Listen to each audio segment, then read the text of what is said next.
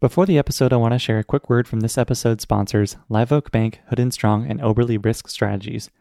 Our first sponsor, Live Oak Bank, is a seasoned SMB lender providing SBA and conventional financing for search funds, independent sponsors, private equity firms, and individuals looking to acquire lower middle market companies. Live Oak has closed billions of dollars in SBA financing and is actively looking to help more small company investors across the country.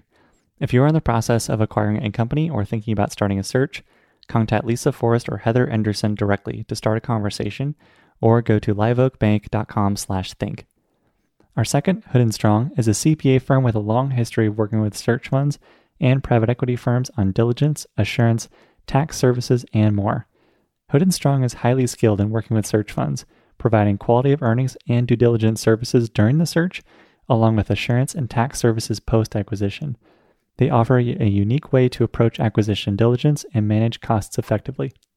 To learn more about how Hood and Strong can help your search, acquisition, and beyond, please email one of their partners, Jerry Zhou at jzhou at hoodstrong.com. And our third sponsor, Oberle Risk Strategies, is the leading specialty insurance brokerage catering to search funds and the broader ETA community providing complimentary due diligence assessments of the target company's commercial insurance and employee benefits programs.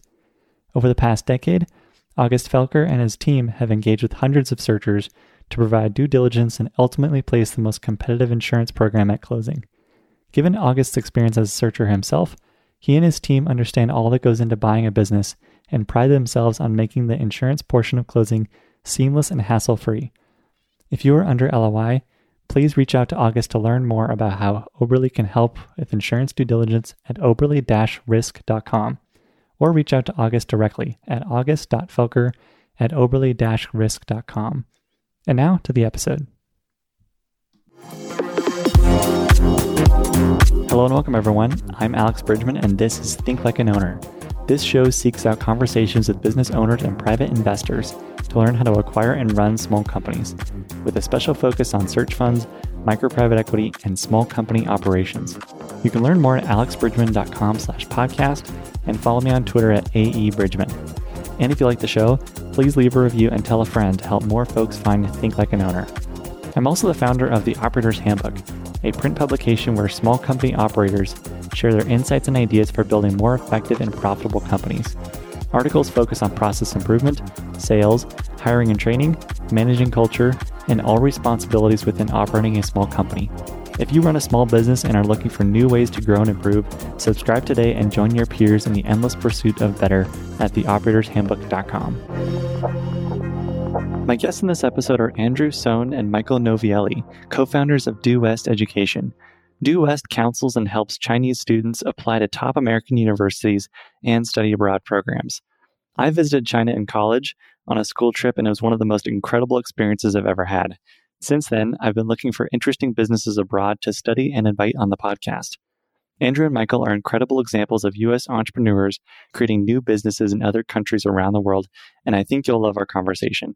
We discuss China's cultural view of U.S. education, tailwinds pushing Due West's business along, how data factors into their process of helping students apply to the most elite colleges, fighting inherent incentives in the education industry with great internal communication, and how their business might be impacted by moves against after school tutoring in China. Enjoy.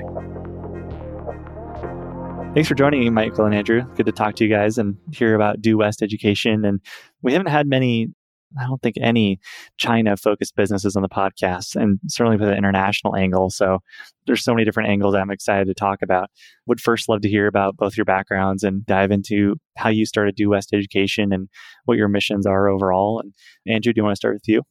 First of all, thank you again for having us on the podcast. My name is Andrew Sohn. I am a co-founder and CEO of Due West Education. I'm from the US, went to Columbia University. That's actually where I met Michael, and the two of us studied abroad in China, which is where we kind of fell in love with the Chinese culture as well as the language. It was our first time to China, which was in 2001 on an exchange program between Columbia University and Tsinghua University. But at Columbia, I actually majored in English literature and studied Chinese.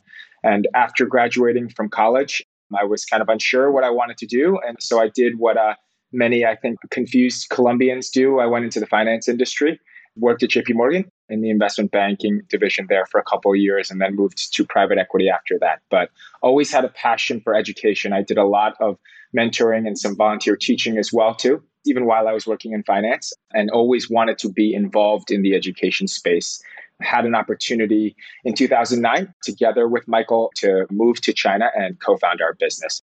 My background is I was also at Columbia studying East Asian studies and history fell in love with campus life and how universities work and decided to then pursue a master's in higher education basically like a one year mini MBA on how universities are run at Harvard's Graduate School of Education. Enjoyed the experience academically, but missed New York and missed my undergrad alma mater. So then returned to Columbia that time as an administrator and worked in different management roles in student services. So everything from housing, dining, health, student financial services. My last role at Columbia, I served as our vice president for Campus Life's chief of staff. We call it the chief of administration. And at the same time, one of the great benefits of working for a university is you get tuition exemption. So I was able to do another master's at Teachers College, focused on Columbia's Teachers College, focused on comparative international education. Then, like Andrew said, moved to Beijing in 2009 for us, our mission was always to inspire, mentor, and guide the next generation of future leaders and scholars, and to really be a bridge between the US and China, and now between the US and Asia in terms of educational exchange. We started off our business on the study abroad side, so providing ethical college counseling and boarding school counseling for students who want to go to top US and UK universities, also focused on the fit and I think that's really, and Andrew maybe could speak more to some of the work that we're doing here, but to really make sure that students are finding a school that is a good fit for them. Obviously, in this part of the world, there's an obsession with rankings, and, and we understand that because rankings do have some impact on educational success and career success. But at the same time, you want to make sure you're at a school that you're going to be comfortable in, thrive in. Yeah, be able to spend four years of your life so we've really been focused on through our curriculum, through our programs, helping students to navigate that process and to find the right program for them and to grow academically along the way. Recently, we've been expanding to beyond just China. So we have clients throughout Asia. We have a US office in Boston, an office here in Singapore, and we're working to bring innovative branded curriculum and programs from the US and the UK to the community here in Asia. You used the term ethical counseling early in, in your response. I'd be curious, what's the landscape look like for education services in Asia? And then are there a few bad actors within that marketplace as well? Yeah, I think when we first moved Alex to China and wanted to focus on the education space, we noticed that obviously there was a lack of resources. 2009 China was a very different place than China is now and and I think because of that lack of information but a real interest and a frankly financial investment from families to study abroad there were players who were probably taking shortcuts or definitely taking shortcuts and probably didn't necessarily have the best intentions in mind for their clients, particularly around fit, as Michael was mentioning, just placing students in schools that they didn't even know about or doctoring documents. And some of this is not necessarily because they had bad intentions. Some of this is because, as an example, most Chinese schools don't give high school transcripts. And in 2009, certainly there were fewer international programs and whatnot. So if you were a student who wanted to study abroad, particularly in the undergraduate schools, you needed a high school transcript, and China couldn't give that to you. So you found a company that could help you do that. And along the way, that company, even sometimes without students knowing, would just make upgrades. Again, I don't think that necessarily, we obviously didn't approve of that, but some of that was just because of a lack of information. It wasn't because students and families wanted to do things that were unethical. But we wanted to provide an alternative. We wanted to make sure that students were doing things the right way. And we also wanted to make sure, as Michael mentioned, that students were going, ending up at the schools that were the right fit for them. Because I think, as we know, if you end up at a school that's not the right fit for you, it's very difficult to graduate and to really have the experience. For us, I mean, as we studied abroad in China, the experience is not just sitting in a classroom studying, right? It's the relationships that you build outside of the classroom. Um, not only with friends and classmates, but people you just kind of meet along the way on that journey. we wanted to make sure that students could have that in their international education experience. And that's why it was important for us to make sure that we were doing it ethically as well and making sure that they were at the best fit location. Luckily, to answer your question, as the market has become more educated and frankly more competitive, I think families have realized along the way that doing things ethically actually get you better results because admissions officers believe your results and they understand why you may have challenges because you don't have the same resources, but how hard you've worked to overcome those challenges. So the market has cleaned itself up. I don't think that we would say Due West is responsible for all of that, but we've been very happy to be part of that and to guide our students through what is oftentimes a somewhat opaque process. And to the example Andrew just gave, I would just add that we aim to be a resource to both sides. Obviously, our team is based in China, so we're educating parents, providing information to them. But given our background and our team, many of our managers were former admissions officers, so they, they and we are quite connected to the US side too. We aim to provide information about what's happening in China and the reality of schools throughout Asia to admissions officers there. And some of the examples of whether it's transcripts or letters of recommendation, especially at that time, if you're at a large public school, magnet school, but obviously the focus of that large magnet public school in China is to prepare students for the national system with the Gaokao and other things. So if a teacher has 50 students in the class and they're not usually writing letters of recommendation, it's quite unreasonable to expect them to write in English a native letter of recommendation or to understand the forms or navigate all of that. We try to communicate the real situation and some of those challenges to the admission side. And many universities have adapted. They have admissions officers who can read and speak Chinese. They have implemented other interview processes to get around. Obviously, they want to know more about the student than just the grades and the SAT but they have to sort of adjust their strategy just because China obviously is a huge admissions market. Can you talk about the Chinese cultural view of US higher education?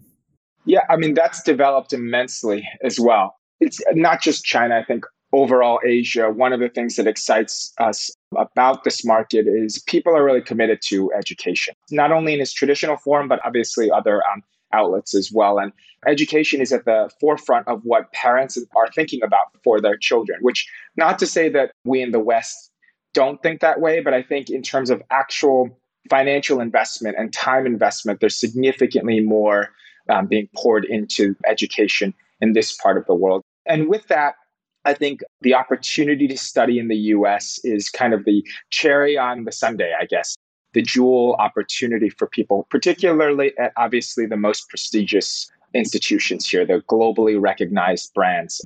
You know, that has shifted quite a bit. I think when we first got here, just the opportunity to study abroad helps differentiate you significantly as a graduate.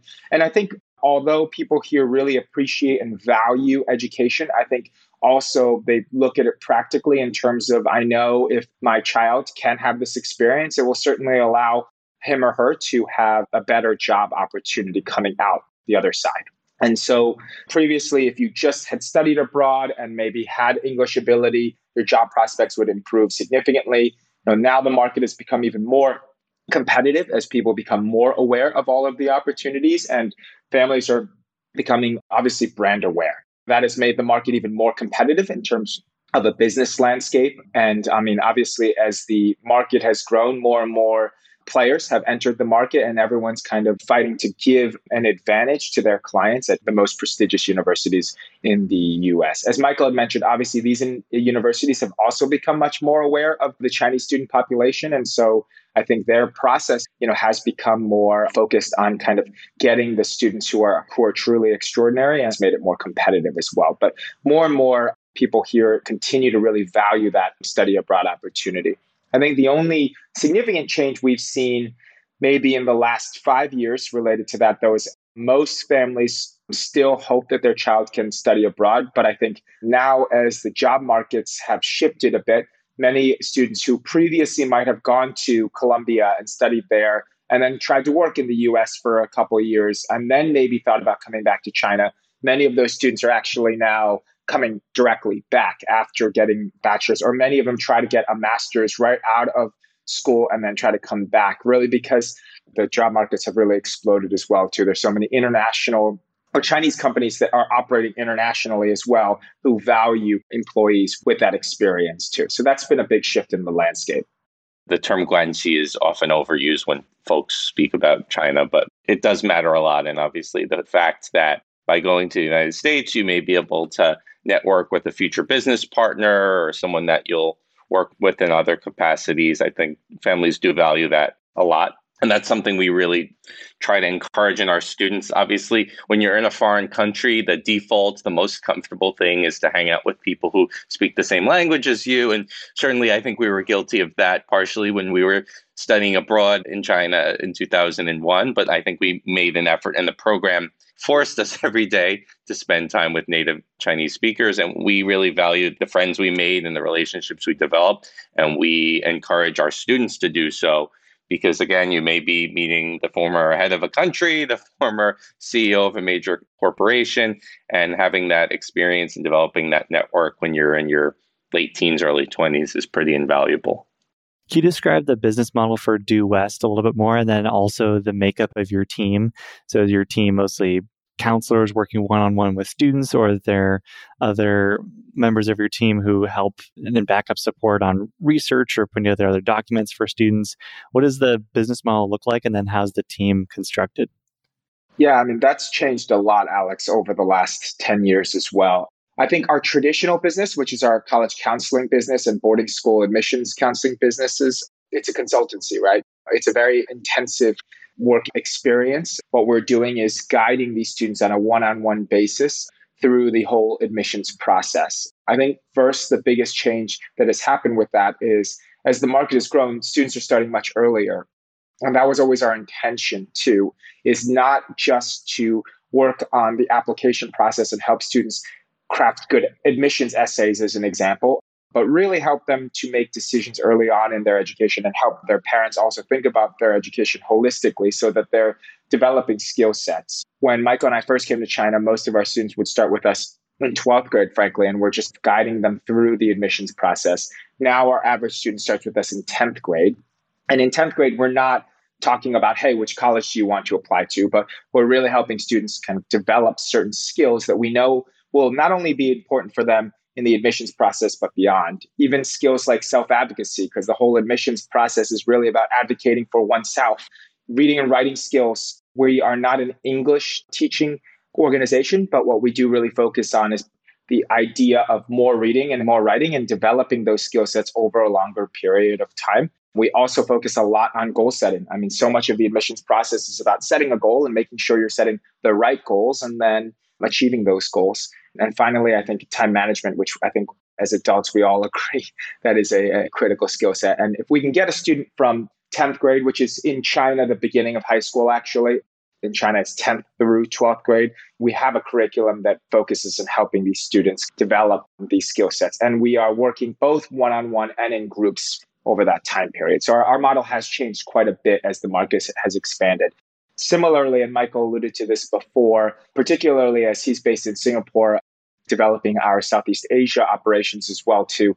A large growth plan for us in the future is has been and continues to be leveraging the knowledge base that we know that we've developed from working on the admissions side for now 10 years to help develop further programming that would help students again have those experiences that would make them more well prepared for college and beyond. So we are partnering with a lot of institutions in the West to develop both after school programming, summer programming, and some even in school programming to create more innovative experiences for students, help them to kind of think outside of the traditional landscape. So programs even in arts and music, even in the sciences that might not just be related to your standard textbook science or simple kind of I'm learning to play the piano or violin music approach, but really taking a much more broad view on these interests and thinking about how you make connections between your academic interests, extracurricular interests, and what's happening in the world. So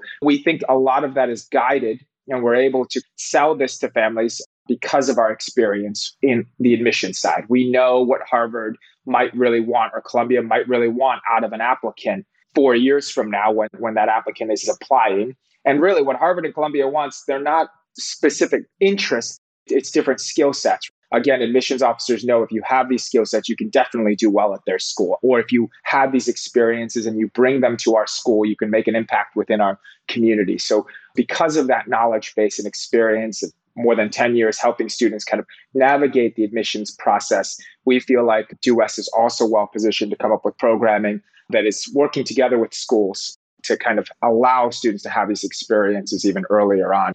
And that's where the future of our company lies as well, too. That's how our program has changed quite a bit and related to our team. So it's been an interesting experience. We've from the beginning always said we're not an American company operating in China is an example. We are actually, because we were founded in China and China is our uh, headquarters, we are a Chinese company that is being led by a group uh, of foreigners. And we've really worked hard to localize the way we run the company, really help build things out so that many of our senior management is also Chinese as well, and really kind of adapting to the market space while leveraging obviously our strengths as foreigners trying to navigate a western education experience. But yeah our, our, team dynamic has changed a lot. I think when michael and i first started our first team was mostly foreigners who were quite interested in china. Now i think certainly more than 50% i think close to 60% of our team is local chinese who are helping us develop the, the organization.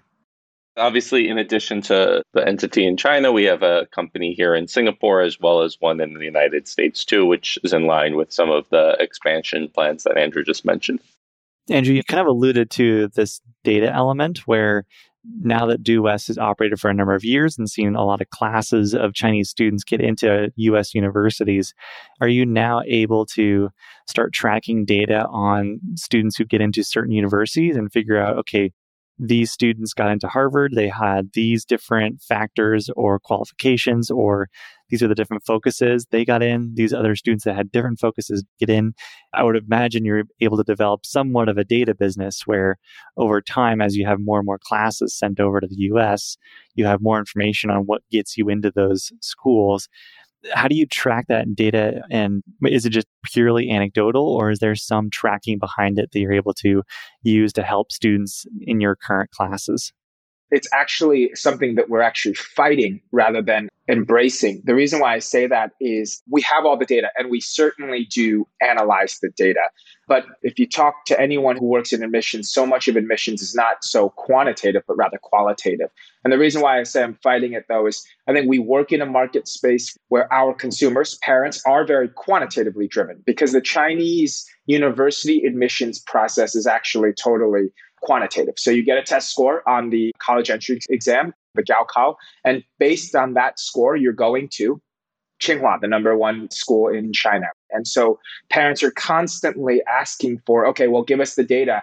What is the data for Harvard? And the challenge with the US holistic admissions process is it's not so data driven. And I think one of the recent challenges that we've seen is a lot of the newer players in our market are appealing to parents' needs for data and just giving that data and cutting it in ways where, oh, yeah, okay, I get this. And so we have parents coming to us who have reams of data that they've picked up from maybe other organizations, even, and coming and saying, See, here's the data, here's the data, here's the data. And I have so much data that can counter all of their data, right? And so what we try to kind of balance is yes, we have the data. It helps us make certain decisions that require some level of quantitative thinking. But for the most part, we try to base a lot of our work more on the student and the challenges and opportunities that he or she may directly have, and educating the market on the simple reality that it's so important to just make a goal and a game plan based on your individual strengths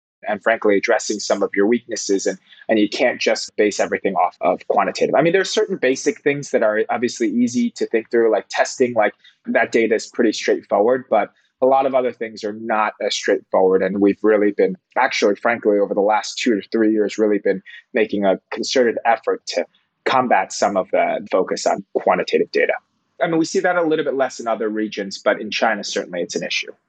I think, too, the case study approach for us in terms of how we do events, marketing, explaining things to parents makes a big difference when one of our team members is able to sort of analyze why a student was successful and let parents understand all of the elements that went into it, including the activities, the leadership, how the summers were spent. So it's data in a different format than just SAT and grades, like Andrew said. And certainly the students at the international schools get a lot of that data already. There's a platform called Cialfo and other companies which provide that information. So if you're at UWC, United World College, you're able to see how your predecessors who had applied to Columbia may have fared, what the average SAT was, what the average grade point average is. It's used as part of the counseling process to say, okay, you sure you really want to apply for this school? Because both of these areas are not within profile. But obviously, families have goals and aspirations, and we also, we're a service provider. So we balance giving the honest feedback and guidance with doing our best also to help the student be prepared for success. I mean, I think that leads to another area that's worth addressing given the topics of your podcast. But one of the biggest challenges we've always had is this whole idea of we are a service provider and we want to provide what our clients need and want, or what they want as a service provider too. The challenge is in our business is sometimes what the client wants is not actually what they need. Actually, quite often, what they want is not really what they need. And frankly, if they have too much of what they want, they are not going to achieve what their ultimate goal is. So we're constantly having an internal struggle around that. It even comes going back to your question about the team makeup. As we've diversified our team to incorporate obviously more local staff here, there's always this challenge of, I think, the local team really, really, and the benefit they bring is they really understand our consumer base. But then they uh, similarly struggle with why we can't just provide what a client may want, particularly when your competitors are just providing clients with like reams of data. This is what you want, take it. And we've processed it in whichever way we think is right and giving it to you. And people believe data is, you know, what it is. So that's always been a challenge for us as, you know, as a service provider here, particularly I think service provider who is more kind of internationally minded and frankly more long-term focused. So again, this data can also be used in a lot of ways to forget about the only focus on the short term and forget about the long term. So if you spend all your time as an example just doing test prep to get the best test scores because you believe based on the data testing is the most important thing then your student might be giving up other opportunities that would not only make them more qualified for a top institution but then similarly also probably more prepared to be successful once they get to that institution as well. So it's hard. It's always a balancing act. I think as someone who's running a business as well as trying to be innovative in, in the product development, we always struggle with that. We've certainly heard situations from other companies where the sales department and then the service department, the counseling department are not aligned, where the sales department just wants to close the sale. So they'll just say, oh, University of Pennsylvania, no problem. And then obviously when the family gets to the counselor and the counselor's like, no way, University of Pennsylvania, that's not a realistic reach for you. There's a lot of dissatisfaction with the parent, the student, and you're not doing business or service in the long term. We've always been very mindful of that our counselors are involved and Andrew in his role as CEO has really been leading the sales and other teams. We continue to grow every year, but we want to do so in a responsible way to our, our parents and not to overpromise and underdeliver, but the other way around to be ambitious, but also reasonable with our expectations. We alluded to it a little earlier in talking about potential bad actors within the space, but there seems to be this natural incentive for you to try to get either a family to believe or just do whatever it takes to get them into one of these really good schools even going so far as Andrew, you mentioned doctoring documents and transcripts and all this. How do you build in counter incentives within Due West to let parents know that we're going to do what we can, but we can't guarantee you any particular school and there's not a set path towards this university. We just follow these steps and boom, you're in. How do you work against that natural incentive? We have to address two sides of that, frankly, Alex. We have to address our Western staff who think about that completely differently than our Chinese staff. So I think as Westerners, when we think about education, it might be a little bit less practically minded and maybe more ideological. So we have to say to, we, we do a lot of training with our staff to help them understand, guys, I mean, yes, maybe as Americans, we feel there's really no difference between University of Pennsylvania and Swarthmore College, which are right next to each other in terms of location. Very, very different institutions, but both top ranked. One is a top ranked liberal arts college, the other one is a top ranked, obviously, large research institution. In China, University of Pennsylvania, because of its global reach, does have a better brand. And when parents are killing themselves and almost killing their child to really want to get their kid into that school, we're not suggesting that we should embrace their behavior. And we do a lot around mental health for students and making sure that they're thinking about their decisions in a healthy way. But the first way to provide the best service for them is to understand why this seemingly audacious goal is so important to families. And we spend a lot of time around that. And, and, and we even, again, going back to data, use data to show our Western staff why. Um, Michael said we have an office in Boston as well that helps with students here too. And it's difficult for people who maybe are working internationally to co- completely understand the cultural element of that. So we do do a lot to help people understand why people think this way in this part of the world. Similarly, I think with our Chinese staff, we have to do a lot more around educating them more on our long term approach, helping them understand that. I mean, I don't think that any of our Chinese staff are looking to trick any of our customers or do anything unethical. But I think from their perspective, too, some of these decisions are seemingly practical decisions. And so, of course, you should do it this way, but helping them understand that, yes, maybe if you only look at this from the view of a short term need to hit this goal thing, it might seem very practical. But actually, if you look at it from a long term approach or from a, frankly, more realistic approach of what will happen in the West, that's not such a simple decision. And so we're always balancing them, educating our local staff on how things are actually done in the US when, or the UK when it comes to education too, helps them to see, oh, this is why we value this long term approach. This is why it's important. And I think with any company that's striving to grow and be successful, culture is really important. Driving home what your core values are and why they're important, not only to the co founders or the CEO, but everyone in the organization is incredibly important. And so that's really how we spend a lot of time helping people understand those core values and training them around how we implement them results are very important. The most tangible results that parents will think about are obviously the school to which the student ultimately gains admission.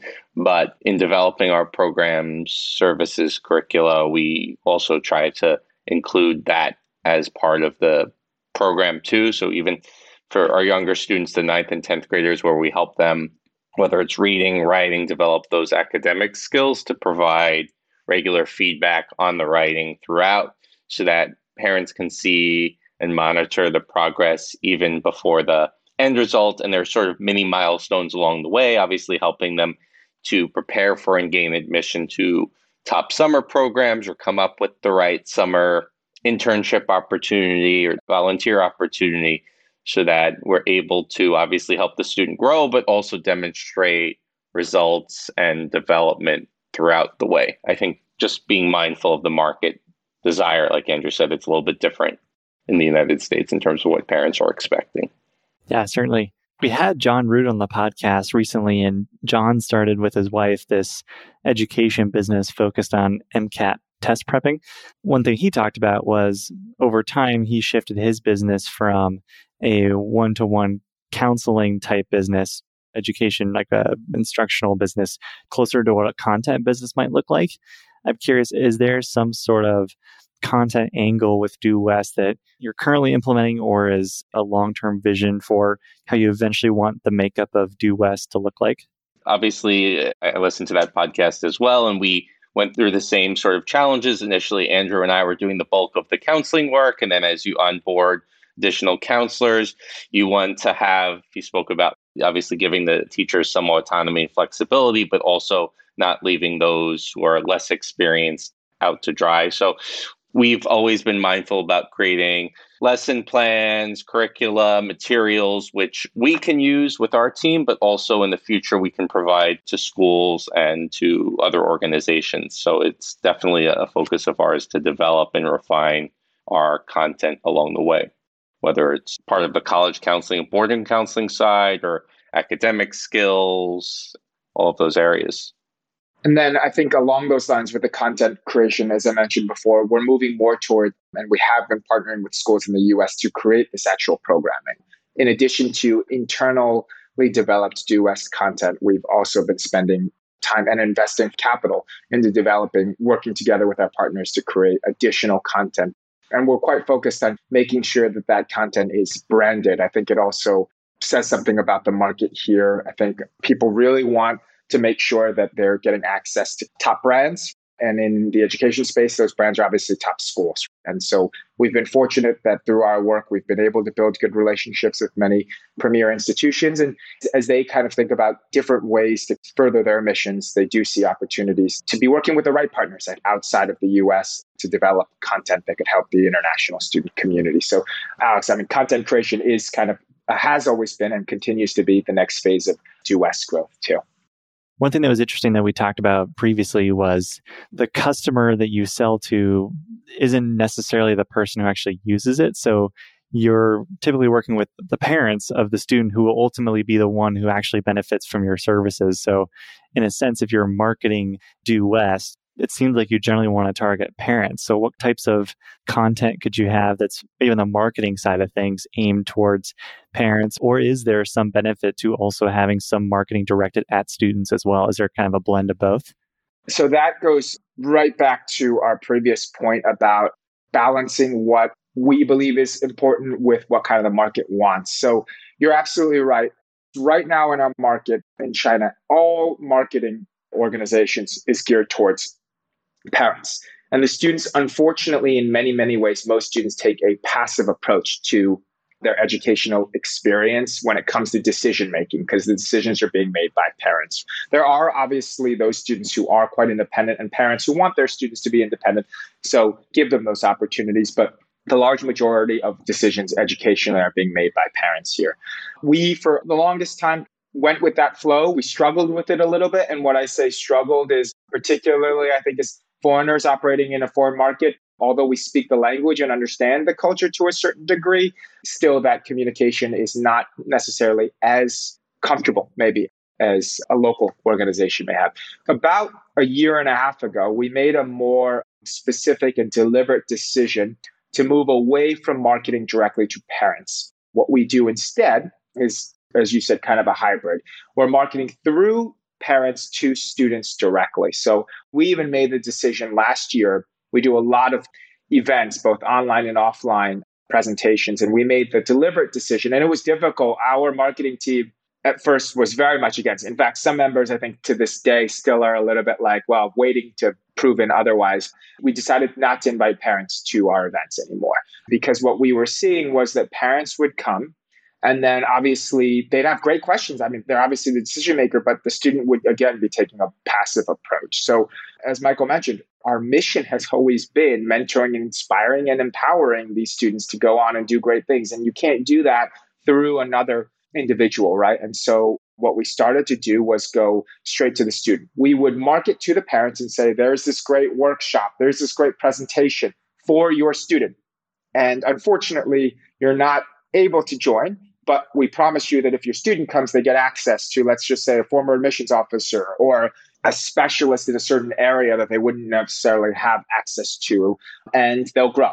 Honestly, still to this day, it's it's challenging, right? Because a lot of parents, what they want to do is come first, check it out first, and see if it's okay for their student. But what we've been quite successful about is um, the students who do come, they do learn a lot in those presentations, and then they oftentimes do work with us. And so from the beginning, they have this kind of expectation clearly laid out for them that this is your journey. And yes, your parents are here to help you along the way, and Due West is here to help you along the way, but you have to be an active participant in your decisions.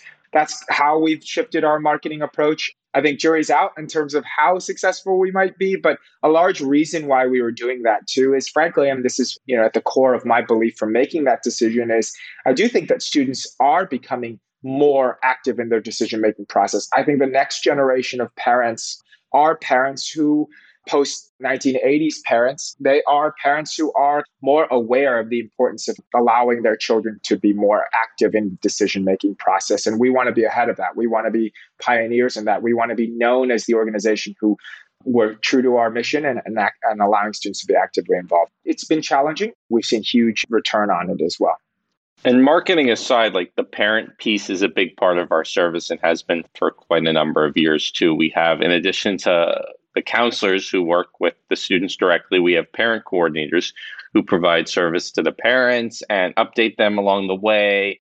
They have seminars on, on aspects of the process that they need to know, like the financial certification part of the process. In the case of boarding school, particularly because parents are so involved, they have to interview themselves and write a letter of recommendation themselves.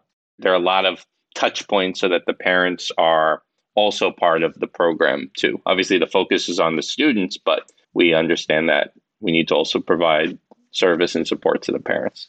Yeah, it actually seems like a pretty substantial marketing shift away from the traditional decision maker of the family to the direct customer who will benefit from your services. How does that messaging change when you're directly addressing the parents or addressing the students with the parents as, of course, a key party within that relationship, but primarily going to students? How does that messaging change? Another reason why we made that shift, frankly, is also because we're better at that messaging we're better at connecting directly with the students because the people who are doing the actual presentations, as an example, are Western educators. Even though the actual marketing team is a local team, but the people who might do a presentation or connect with the students are indeed our Western team. And they're more comfortable, frankly, connecting with students. They don't need a translator because the students all speak English, as an example, and they have experience talking about topics that those students might be interested in. So that part has been great because our Western team can feel more comfortable. Usually, before we used to do, if we did a presentation, a Westerner would give the presentation and then there'd be some translation element, which is know, obviously cumbersome as well. I think the other part of that that's been more the challenge is great. We've got this universe of, of thousands of parents who are in our marketing channels. How do we creatively, through them, get the students in the room? And that's been a bit more challenging, right? I think this is again where, at least We'd like to believe that our focus on our core mission and our core values continues to allow us to also market effectively too. What we're saying to parents, and this is the truth, we really believe this is we understand that you want your child to be successful. We understand that you're worried about your child, and that's why you're making these important decisions on their behalf. But the simple reality is, if they don't get involved in this decision making, as soon as possible, you're not going to be there when they go to Harvard. You're not going to be there when they graduate from Harvard and have to work I mean, at the end of the day, all parents understand that. It's understanding the psyche that a parent really cares and loves their child. And that's why sometimes that leads them to be maybe a bit more bullish in terms of taking the reins. The simple reality is if you have that message clear and it's part of your core value, it really does work with families too. It just takes more time. So this is where we understand that there is more of an investment that needs to be made, but we feel that the return on that investment is quite significant. It also, frankly, from an operational execution perspective, we realize return on the efficiency of the execution. If you're getting a from the beginning a student who understands or who is slowly understanding that they are the driver of this and their parents are aware that they need to start to allow their student to make those decisions then on the execution side on the operational side we don't have as much miscommunication whereas i think when clients come and they might have a misunderstanding of how our process works or how they should be working with their child, there's always hiccups along the way, which makes the execution of the uh, service more challenging too. So that's where, again, I think hopefully we're thinking about this in terms of a long term approach. We'll continue to see dividends in the future.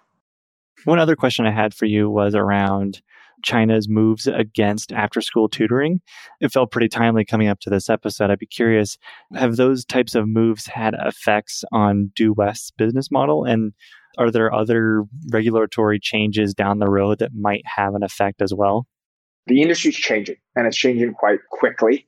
I wouldn't say unexpectedly because people always knew that reform was coming, not always, but have known for quite some time. I think obviously the speed at how China does things can be quite surprising. For us, we've been thus far quite fortunate that I think the majority of the reforms are more focused on compulsory education, and in China, compulsory education is specifically K through nine. And then obviously, business wise, um, there has been some impact in terms of, well, first of all, I think when it comes to investors, they're kind of taking a wait and see attitude in terms of do they want to deploy more capital into this industry and and in the future you know we also need to be aware of how the government and decision makers want to continue to grow this industry. So we're very aware of that. I think immediate impact wise, though, we haven't seen such an impact thus far. Frankly speaking, given the size of China, the international education market is smaller. We are talking about hundreds of thousands of students who want to study abroad, but in the grand scheme of China, that's peanuts. And a lot of the reform is really targeted more towards the larger, significantly larger population that's focused on China and students who are or who, who plan to remain in China for their educational opportunities. So things are moving. We're not sure. I always tell our team we just have to um, be aware of the fact that these things are happening and get as much knowledge as we can, but continue to do things that we believe are right in the current landscape and move from there. I think one of the things I would add to that too, and, and I've really learned this from all our time here, is if you really try to continue to look at things from a uh, international or Western landscape while trying to operate in China, you're going to fail, right? And so I think what you read in Western media and what you might hear are how could this happen and what's going on? And I can understand why there's that alarm. But I think, you know, having operated here long enough, I think Michael and I do realize that, you know, while certain things may be surprising, this is the way things are done here. And we just kind of have to continue to be ready, prepared to be successful. I mean, one of the interesting things that happened, as an example, unexpected, you know, all these reforms come out. Several of our staff members' parents call them up and they're telling them, like, oh, yeah, get your pink slips or you're going to get your pink slips soon. So, like, maybe you should start looking for other jobs. And then, obviously, immediately we had an all hands on deck meeting to address the concerns that people may have when some of these reforms came through. And I was very grateful that we had done that because immediately parents of our coworkers were giving them calls, being like, is everything okay? And nothing sucks more than to hear from your mom and dad, hey, you should be worried about something and all of that. So we are fortunate to be able to immediately address these things. And, and I think we've been fortunate that we haven't had any negative challenges. Look, education's not going anywhere in China or in this part of the world. It's still one of the most important industries. But obviously, I think if anything, this is an opportunity for the industry to continue to grow and be more innovative and clean up some areas that I think were probably not so clean to begin with. And we continue to develop our client base outside of China as well, including here in Singapore, and work on some of the branded curriculum and programs that Andrew mentioned to further diversify the business, in addition to the content that we spoke about earlier. Certainly. Moving into some closing questions, what college class would you want to teach if it could be about any subject you wanted? Michael, do you want to start with you? Sure. I mean, given the work that we do here, I would think something related to entrepreneurship in China or Asia would be interesting. I know that even some of the local universities here in Singapore have such programs, so I would be interested in teaching that course. Yeah, on my end, I would love to teach more courses related to, particularly if we're talking about undergraduate students, related to building a foundation for success after school. We hire so many young folks, and I think about myself right out of college as well too. And we develop these skill sets in college, whether it's teamwork or leadership and all of these things, but how they actually get implemented into your work environment, regardless of whether it's business or something unrelated to business. I think that students are frankly grossly unprepared how to do that. And so I would love to teach more classes related to, as an example, communicate with your manager in a way that's effective. They're not your teacher anymore. You might be good at advocating for, with yourself with a professor during office hours, but that's a very different than advocating for yourself with your manager, with the CEO of a company. And so I'd love to teach more classes around that. I think it's very important. Yeah, certainly. What strongly held belief have you changed your mind on? Obviously, the role of a teacher in my mind has changed a lot over the years. I went to a public high school on Long Island and we had great teachers, but obviously, the system, Salman Khan talks about this. It's, it's more of the old school sort of 18th uh, century Prussian model where it's meant to make you a good citizen. And obviously, there are lots of rules and a certain distance between you and the teacher. And then, as I, you know, went to high school and had some really awesome teachers who wanted to develop that mentorship and that connection with students, and then moving on to Columbia, where faculty refer to you by your first name. It just took some time at first to understand that it's okay to disagree with the professor or to raise questions that when I was in middle school may have be seen as disrespectful or out of line, but that notion of what a teacher is and that they aren't perfect and that it's okay to ask to question things or to disagree. So I, think that the role of teacher and, and your relationship with the teacher has evolved for me over first 20 or 25 years. My view of how we work, how leaders should think about how people work. I think Michael and I share we're both from very blue collar families and you know my parents were immigrants so I always approach this my work and I expected people to approach their work with a similar kind of put your head down and grind mentality. And if we work hard enough, we'll be successful. I still continue to believe in the true value of hard work. I really do. But how you work hard, I think can be different. I've read so much about the value of just taking breaks and even taking naps in the middle of the day and, and all these kind of hacks to be even more effective. And, and I think that's changed a lot. And, and frankly, as a leader now, thinking about how to help your team understand that and how to help them maximize their hard work has really changed for me. I mean, we have now flexible office hours. Some people just work better at night and they want to work at night. So we've adjusted that. I think COVID has also helped really forced people to rethink kind of the traditional office environment. We still do value people being together. And we've been fortunate in China that China opened up at least domestically very quickly. So we've been able to continue to see each other. Really changed my approach in terms of how even I work maximizing your work. So that's been quite exciting. What's the best business you've ever seen? For me, it's Disney. I mean, I'm a huge fan. They've been around for almost a century. They have iconic characters who have Mickey and Donald who have been able to still transform and evolve over the years, but still are just as popular as they were before. The service ethos and the, the way that they make their customers feel when you go to any of their parks Disney Plus is case in point. They're still able to innovate and evolve with the times, even one century in. So definitely Disney. It's got to be Starbucks in a lot of ways. And the reason why I say that, my parents continue to be big coffee drinkers. And I just think about how Starbucks has been able to take, at least in the starting in the US, coffee's not new. Howard Schultz and Starbucks got going. I mean, coffee was in Europe at least, and even in the US, it wasn't innovative at all. But to take something that was so basic. And in the US particularly, I remember freeze dried coffee and Folgers and like going to New York City and, and buying from the coffee cart and it was just crap, basically. Excuse my French. And to be able to take that and turn it into something that was a culture around it and an experience and make it something that even in China, I mean, they almost failed in the beginning and now it's a cultural icon more than anything starbucks right to take such a simple product and innovate it in that way is is pretty incredible right I mean, I think it helps that caffeine is obviously, as someone who's drank now my third cup of coffee this morning, somewhat are obviously addictive. I think we often think about innovation as like technological. Obviously, Steve Jobs was a genius and Elon Musk is a genius. Bill Gates, they truly innovated. But to take something like coffee, which is water and ground beans, right? And something that people have been drinking for centuries, and then to be able to shift the approach to it is also an incredible type of innovation and something that I really, really um, admire. Yeah, I completely agree. I love taking old technology and making it into something new. I, I always love businesses that are able to do that.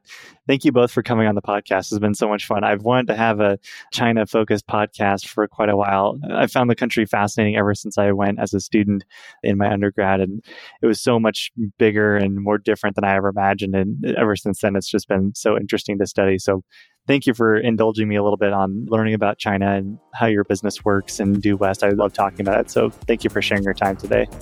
Thanks for having us, Alex. Thank you, Alex. Thank you for listening. I hope you enjoyed today's episode. If you enjoyed the show, please consider leaving us a review and telling a friend to help more folks find Think Like an Owner. I also want to thank our show's sponsors, Live Oak Bank, Hood and Strong, and Oberle for their support. For full episode transcripts and more information, please visit our website at alexbridgeman.com slash podcast. And if you want to learn more about the Operator's Handbook, please visit us at theoperatorshandbook.com and join your peers in the endless pursuit of better.